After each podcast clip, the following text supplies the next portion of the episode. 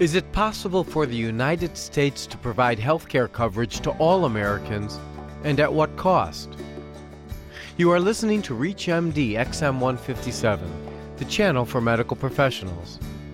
Welcome to a special segment on public policy. I am your host, Dr. Mark Nolan Hill, professor of surgery at the Chicago Medical School, and with me today is Dr. Kenneth Thorpe, Woodruff Professor and Chair of Health Policy and Management Rollins School of Public Health at Emory University. He has held many leadership roles in public policy, including Professor of Health Policy and Director, Institute for Health Services Research, and Deputy Assistant Secretary for Health Policy in the United States Department of Health and Human Services.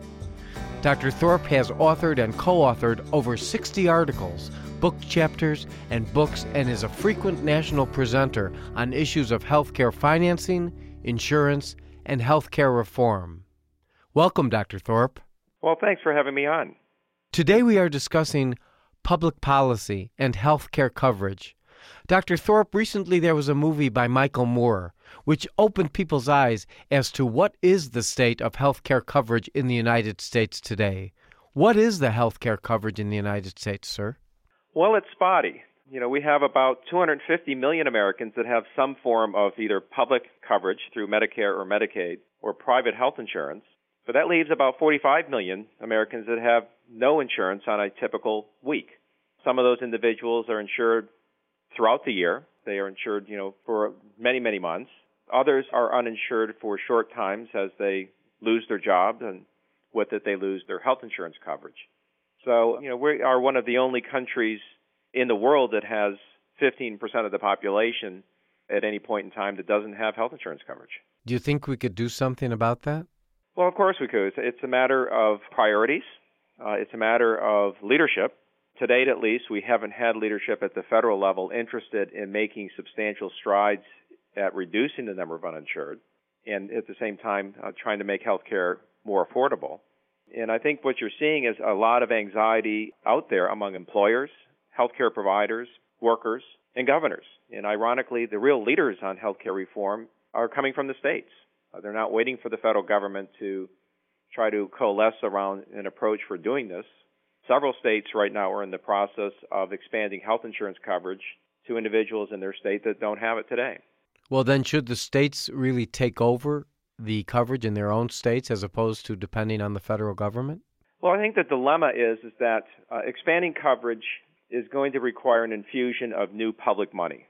The dilemma is is that probably about two thirds of people who don't have health insurance coverage live in families under thirty or forty thousand dollars a year in income. And you know, a typical profile of that person would be uh, somebody working for a small business of five or ten, whose employer uh, does not offer health insurance coverage. And you know, the average cost of a family policy is uh, probably about twelve thousand dollars a year.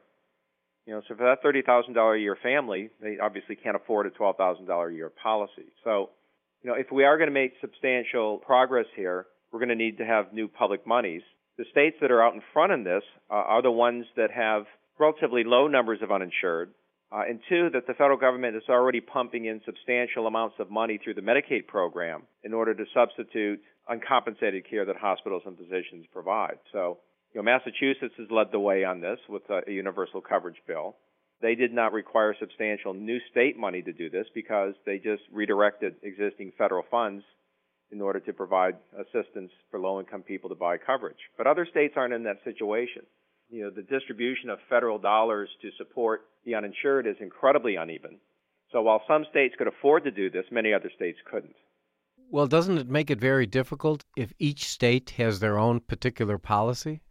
Well, I mean that's sort of the downside of it as well. Certainly, if I'm a, a national employer, that would be very difficult trying to manage benefits across 50 states if there are 50 different uh, rules and regulations and health plans. I think what you've seen on the Democratic side, at least from the presidential uh, health care proposals, are national proposals that are all built on private health insurance, but you know, would have some level of uniformity across the country. So, for example, Senator uh, Clinton's plan would basically open up uh, the health care plans that the members of Congress and federal workers have to individuals uh, whose employers don't offer coverage and who are uninsured, building on an existing system. and that would provide an opportunity for people to choose plans as generous as you know essentially a fee for service plans to ones that are more restrictive like uh, health savings accounts and everything in between. But at least they would be similar choices throughout the country. If you have just joined us, you are listening to a special segment on public policy on ReachMD XM157. I am your host, Dr. Mark Nolan Hill, professor of surgery at the Chicago Medical School, and with me today is Dr. Kenneth Thorpe, Woodruff Professor and Chair of Health Policy and Management, Rollins School of Public Health at Emory University. Today we are discussing public policy and health care coverage. Dr. Thorpe, what can we do with so many people who cannot afford any type of health insurance? The typical profile there is a single male or a single female. They could be uh, in their late 50s.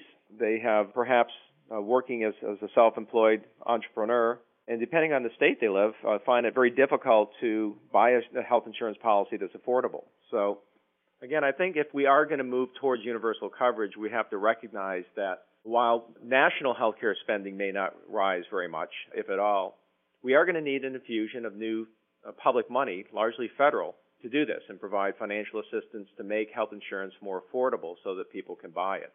Those are going to be the fiscal priorities in terms of this upcoming election is yes, there's plenty of money in the in the federal budget to do this. Uh, it's going to be a matter of, you know, how do we prioritize where we spend our money? How much for tax cuts? How much for Iraq? How much for other types of domestic programs? And how much for healthcare? How can we have a universal health care program when there is such heterogeneity among the insurance programs, that being Medicaid, Medicare, indemnity insurance, managed care, individual policies, and group policies?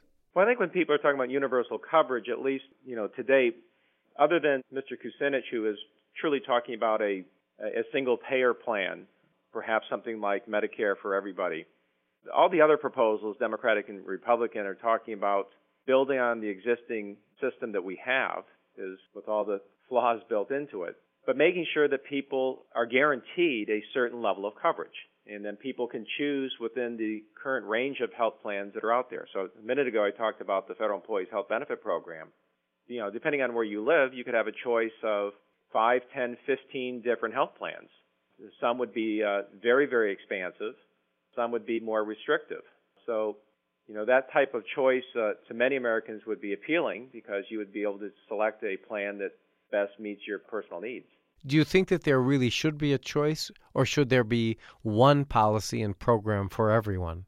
Well, I think there should be a choice. I think, you know, politically, there's no way that we're going to move to a system of one plan. If you think about it, there are about 200 million Americans that have private health insurance. And if you move to one plan, that would mean that you know 100 million people would get worse benefits, and 100 million people would get better benefits if you pick sort of an average typical plan. And the political opposition for making that type of a you know fairly radical transition would be very substantial. Dr. Thorpe, what do you think about the other countries? What their health plans are like? Well, I think depending on the country that you're talking about, there are a variety of European countries that build their systems on the private insurance. You know, examples would be the Dutch system, uh, the German system with their sickness funds, the Swiss system. You know, all have universal programs. Everybody's covered, and everybody contributes, uh, either through a, a tax-funded system or through employer and employee contributions. You know, those systems are, are quite effective. Uh, they deliver high-quality care. They provide good outcomes they have very well established primary care systems. I mean, one of the advantages of several of these European countries is that their primary healthcare systems are much better than the primary healthcare system that we have here in the United States.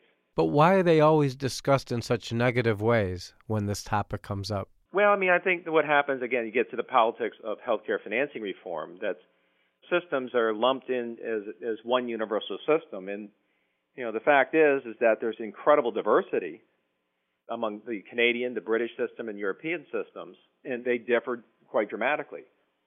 I mean, the, the politics are is to try to caricature universal systems as being a monolith, and a monolith being a government-financed, government-run system with you know very effective budgets.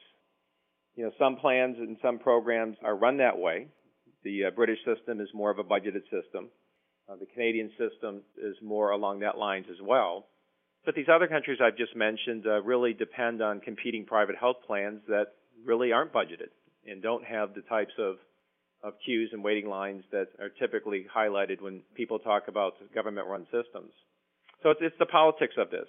Again, at least in the current healthcare debate outside of Mr. Kucinich, nobody is proposing anything like a government-run system. So I've, I've always thought that the caricature of this in the presidential politics is somewhat moot because there's not a proposal on the table that would do that. Well, how do you think that we got here compared to all the other countries? Well, I mean, we got here because, you know, we have a tradition of, of voluntary health insurance.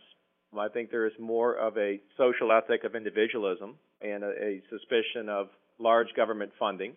If you look at the European systems, there's more of a social fabric on solidarity and making sure that on many social issues that uh, everybody is in the system with some minimum basic set of benefits, you know, with the opportunity to buy enhanced benefits if you want. So some of it is just the differences in the philosophy about individualism versus, you know, solidarity and, and group plans. Some of it is, at least in the United States, over the last 13 years, a, really a lack of leadership to try to build broad-based coalitions to chip away at this problem. And finally, looking in your crystal ball for the next five years or 10 years, what do you think is going to happen? Well, it's going to depend on what happens in the 2008 presidential elections and what happens in the congressional elections. If a Democrat is elected and if the uh, Democrats pick up a substantial number of seats in the House, I think the prospects for reform are very positive. But I think any Democratic president is going to have to go after a reform proposal quite differently than it was done in 1993. I think most of them have learned, you know, some valuable lessons about how to work with the Congress, work with the public, and how to build consensus around key interest groups, business, labor, and healthcare provider groups, to try to approach this problem differently. I think if it doesn't go that direction, you know, if there's not enough congressional support, if a Republican wins, yes, I think there will certainly be talk about health care reform, and, and there will probably be some activity, but I think it'll be more incremental. I want to thank Dr. Kenneth Thorpe, who has been our guest. We have been discussing public policy, specifically health care coverage. I'm Dr. Mark Nolan Hill, and you have been listening to the Clinicians Roundtable on ReachMD XM157, the channel for medical professionals. Be sure to check out our website at www.reachmd.com, which now features on demand podcasts of our entire library. For comments and questions, please send your email to xm at reachmd.com. And thank you for listening.